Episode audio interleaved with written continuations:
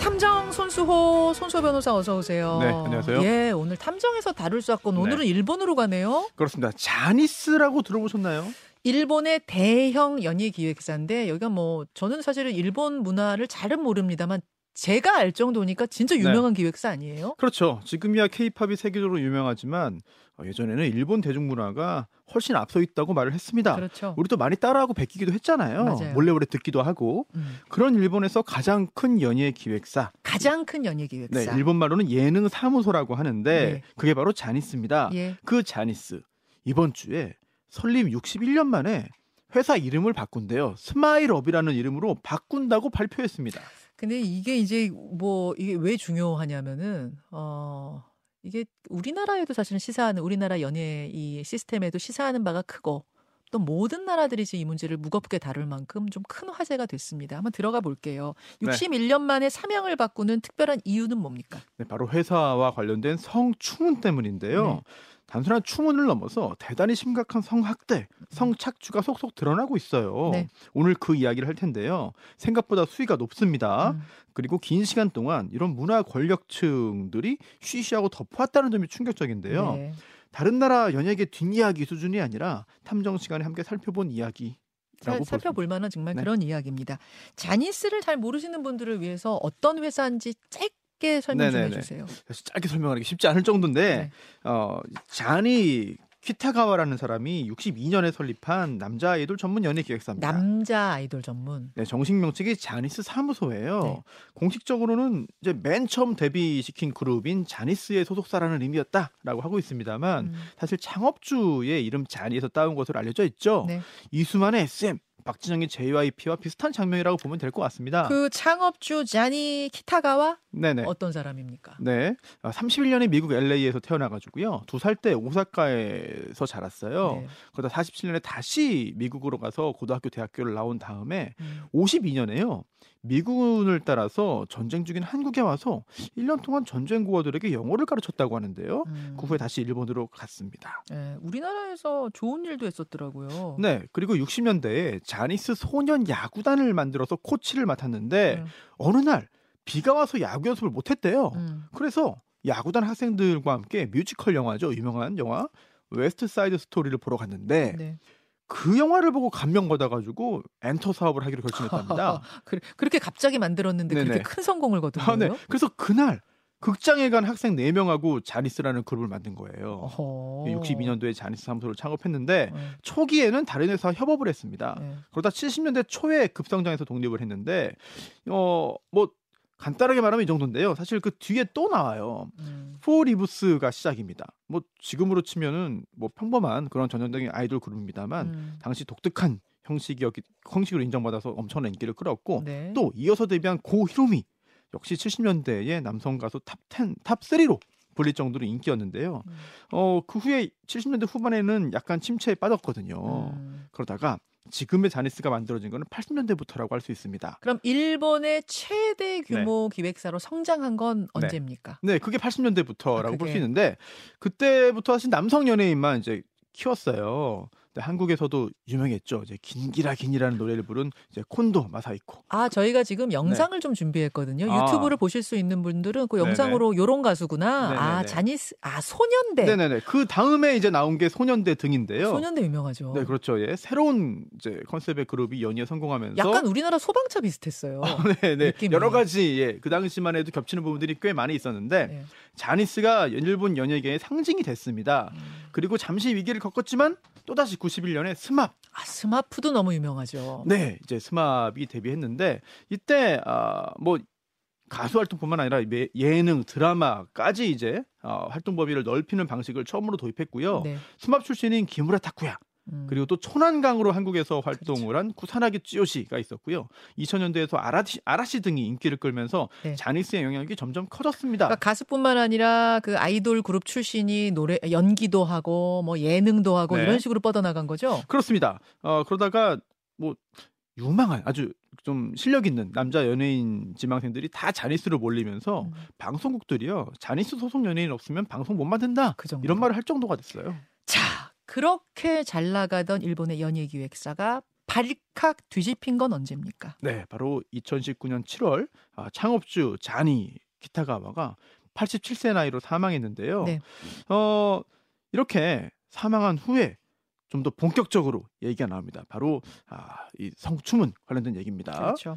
어, 사실 그 자니가 사망할 때까지만 해도 뭐 여러 가지 실적도 좋았고 음. 또 사망 당시에 아베 신조 총리가 조전을 보내고 추모식에 9만여 명 가까운 사람이 모일 정도였거든요. 연예 기획사 사장 추도식에 추모식에 네네. 장례식에 네. 9만여 그렇습니다. 명이 모였다고 여러분 생각해 보세요. 네. 이게 어, 어, 그 사회에서 영향력이 어느 정도였는지 인기가 어느 정도였는지 우리가 상상할 수 있죠. 그렇습니다. 자, 그런데 음, 사실 성추문이 사망 후에 처음 나온 게 아니에요. 음. 예전부터 있었습니다. 심지어 이 회사 만든 지 3년 후인 65년에도 이 문제가 잡지나 책에 나올 정도였거든요. 그래요. 심지어 당시 재판에도 갔습니다. 어. 하지만 계속 이 이야기를 이제 묻었어요. 주류 언론이 전혀 다뤄주지 않으면서 크게 이슈화가 안 됐습니다. 어, 어, 근데 이게 그러면 이게 영향력으로 덮을 수 있는 수준이냐 음. 이 부분도 궁금할 텐데 네. 그렇진 않아요. 상당히 수위 높은 내용이 나오거든요. 상당히 수위 높은 내용이 그럼 일찌감치부터 나왔는데 네. 주류 언론이 다뤄주지 않으면서 마치 그냥 수- 소문으로 도는 듯한 느낌으로만 계속 돌았다는 얘기네요. 네 네 그렇습니다. 어느 정도였습니까? 네, 이제 어린 자녀와 함께 듣는 분들은 좀 아, 약간 좀 주의를 할 필요도 있을 정도의 어, 수준의 얘기가 계속 나오는데요. 네. 아, 당시 아까 말씀드린 어, 포리브스의 멤버였던 키타 코우지가 책을 통해서 폭로를 한 겁니다. 당시 16살이었는데 이제 인기 그룹 자니스 보려고 도쿄 공연장에 갔다는 거예요. 네. 그런데 그때 33살인 자니를 만나서 합류 제안을 받고 숙소로 갔다. 그런데 합류한 지 이틀째 밤부터 내 이불 속에 들어오더라. 음. 그리고 며칠 뒤에는 아이돌 데뷔를 약속하면서 내 몸을 만지기 시작했고 그러다가 성기를 만지고 구강 성교까지 했다. 그리고 이렇게 행위를 한 다음 달이면 자니가 만 엔씩 나에게 줬다. 어.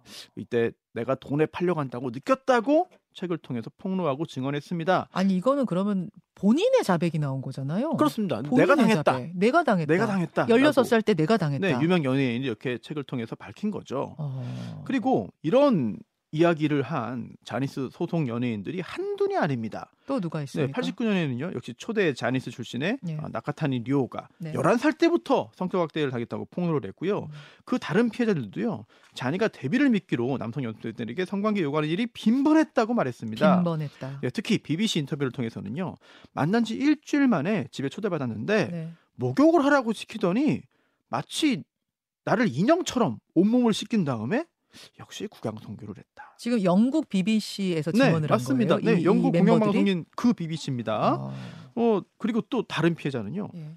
나도 자니 집에 초대받아 갔더니 부모님이 바로 옆방에서 자고 있는데도 나에게 구강 성교를 했다. 근데 지금 이런 연예인 지망생, 남성 지망생들이 네. 거의 다 남, 미성년자라는 거잖아요. 어, 네, 네, 네, 그렇습니다. 네, 어, 대부분이 미성년자 소년들이었는데요. 어. 그리고 2005년에 피해를 고발한 오야마 쇼고에 따르면은요, 예. 자니가 미성숙한 남자를 좋아해가지고 데뷔를 전제로 한 성관계를 요구했고 심지어 멤버들에게 여성 호르몬 주사를 맞도록 강요했다고 해요. 하, 이거 뭐 들을수록 너무 네. 충격적인데요. 대단히 충격적이죠. 심지어 지금 현재 78세, 79세인 고령의 피해자도 있거든요. 아니면 최초 피해가 지금 60년대부터니까 그런 거예요. 그렇습니다. 8살, 어. 9살 때 당했다. 예, 예. 그리고 또 어, 이제 자기 친구의 아들을 어릴 때 성폭행했고요. 또 그 자기 친구 아들의 아들을 12살 때 성폭행했다. 아니 근데 손 변호사님 네. 지금 제가 들으면서 이게 이해가 안 가는 게 네. 이게 이, 이런 것들을 자, 고백한 것이 폭로한 것이 지금 80년대부터 계속 이어졌어요. 네. 그렇습니다. 계속 나왔는데 네. 이 사람이 자니스가 사망하기 전까지는 그런 문제가 하나도 네. 안 됐다는 얘기입니까? 문제가 하나도 안 된 건 아니고 계속해서 문제 제기는 있었습니다. 하지만 주류 언론이 묻어둔 거죠. 그러다 보니까 문제가 크게 아, 이제 퍼지지 않은 것이고요. 어, 어, 또 아, 이거 참 왜곡된 팬심이라고 할 수 있는데 제보자나 피해자를요. 네. 뭐 은혜를 저버린 배신자라고 비난했어요. 자니스 팬들이 자니스의 팬들이 사회적으로 매장시키려고 했고 그리고 또 성추문 문제가 이제 커지니까 자니 네. 사망 후에 네.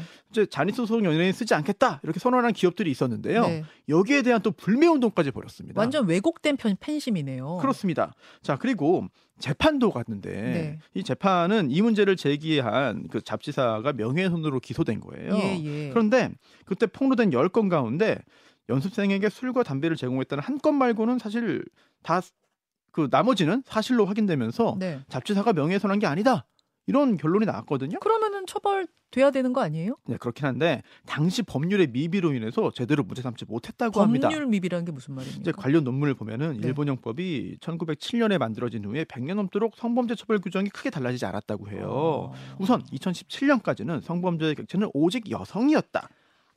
따라서 남성들이 받은 성적 피해는 당시 강간죄에 해당하지 않았던 것이고요. 남성 소년들이 받은 네. 성적 피해는 강간죄에 해당이 안 된다? 그렇습니다. 그리고 2017년 개정을 통해서 비로소 이제 객체에 남성이 포함되고 와. 또 미성년자 의제 강간죄 객체도 남성도 포함됐는데 네. 또 강간죄가 강제 성교죄 등으로 바뀌기도 했거든요. 음. 그래서 뭐 구강 성교나 학문 성교도 포함됐습니다. 하지만 당시 법상으로 뭐 여기에 해당되지 않더라도 강제 음란 죄는 있었어요. 음. 그럼 이건 뭐냐? 음. 이제 좁은 의미의 성교가 아니더라도 13세 이상의 남녀에 대한 내에서는 폭행이나 협박으로 이런 음란한 행위를 하면 처벌하는 규정이 있었다는 거거든요. 있었는데 왜 처벌을 안 받은 겁니까? 폭행 또는 협박은 없었다. 하하. 즉, 아 내가 참지 않으면 대비할 수 없다. 그러니까 아 내가 그냥 거부하지 않고 꼭 참자. 이렇게 범행이 이루어졌던 것이기 일종의 때문에 합의하에 했다 뭐 이런 거예요? 네, 뭐 어쩔 수 없이 했다. 아 근데 애들이잖아 요. 아이들이잖아요. 아이들이면은 그 그렇죠. 합의하가 안 통하는 거 아닙니까? 아 맞습니다. 그래서요 일본 법에 따르더라도 13 당시 법에 따르더라도 13세 미만 남녀에 대해서는 폭행 협박 없어도 음란한 행위하면 다 처벌하거든요. 예, 예. 하지만 또 이때 나이가 중요하죠. 13세는 아니다. 아 13세는 넘었다. 16살이었다. 그래서 여기에 해당하지 않는다 라고 한 건데 또 2017년 이제 개정을 통해서 18세 미만자를 감호하는 자가 영향력 이용해서 이런 행위들을 하면은 처벌하는 규정이 생겼지만 그때는 없었던 거죠. 음. 그렇게 됐군요. 아까. 예전 법의 빈틈이 생각보다 컸던 겁니다. 자, 이러한 성범죄들이 자니스 사망 후에 우후죽순 다시 불거지기 네. 시작했고 국제적으로도 조명을 받는 상황이 된 겁니다. 그렇습니다. 심지어 BBC 다큐멘터리가 나왔어요. 네. 그리고 그게 올해 3월이었거든요. 또 올해 4월에는요. 자니스 주니어 출신의 오카모토 카우안이 이제 기자회견 통해 가서 성학대를 폭로하면서 자네에게 불려갔을 때 촬영한 영상까지 공개했습니다. 네. 이제는 일본 얼- 언론, 주류 언론도 더 이상 감출 수가 없게 된 거예요. 음. 추가 언론도 잇따랐습니다. 근데 가해자가 이미 사망을 해서 이건 누가 네. 책임도 질 수 없고 처벌도 받을 수 없고 어떻게 되는 겁니까? 어, 자니는 미혼이었고요. 가족이 없었거든요. 근데 조카 이제 후지시마 대표가 있습니다. 네. 5월에 성립자의 성착취 의혹에 대해서 사과했어요. 하지만 음, 뭐 사과. 그, 예, 그 후에도 뭐 이제 성폭력 자체를 몰랐다는 변명으로 일관했기 때문에 음. 오히려 비난이 커진 상황이고 유엔이 7월에 조사에 착수했거든요. 네. 피해자가 수백 명에 이를 수 있다고 말했습니다. 그리고 피해자 모임은 그게 아니다. 천 명도 넘을 수 있다라고 말을 했어요. 아, 좀 마무리를 해야 될 텐데 오늘 이 사건을 다루는 이유는 지금 국제적으로 이 사건이 다뤄지고 있는데 무슨 일인가 많이들 궁금하실 거예요. 그 상황을 좀 정리해 드리고 우리의 이 대중문화에도 이 시사하는 바가 크기 때문에 오늘 다루신 거죠? 그렇습니다. 어, 또 이제 후지시마 후지사마 사장이 물러나고 새로운 소년이 조금 전에 영상으로 보신 소년대 출신이거든요. 네. 그런데 그 사장도 당시에 이 성학대의 공범 아니냐라는 지적이 나올 정도입니다. 그 정도로 지금 이 문제에 대해서 어, 생각보다 이 자니스 측은 크게 생각하는 거 아니냐, 크게 생각하지 않고 있다라는 지적이 나오고 있을 거거든요. 음.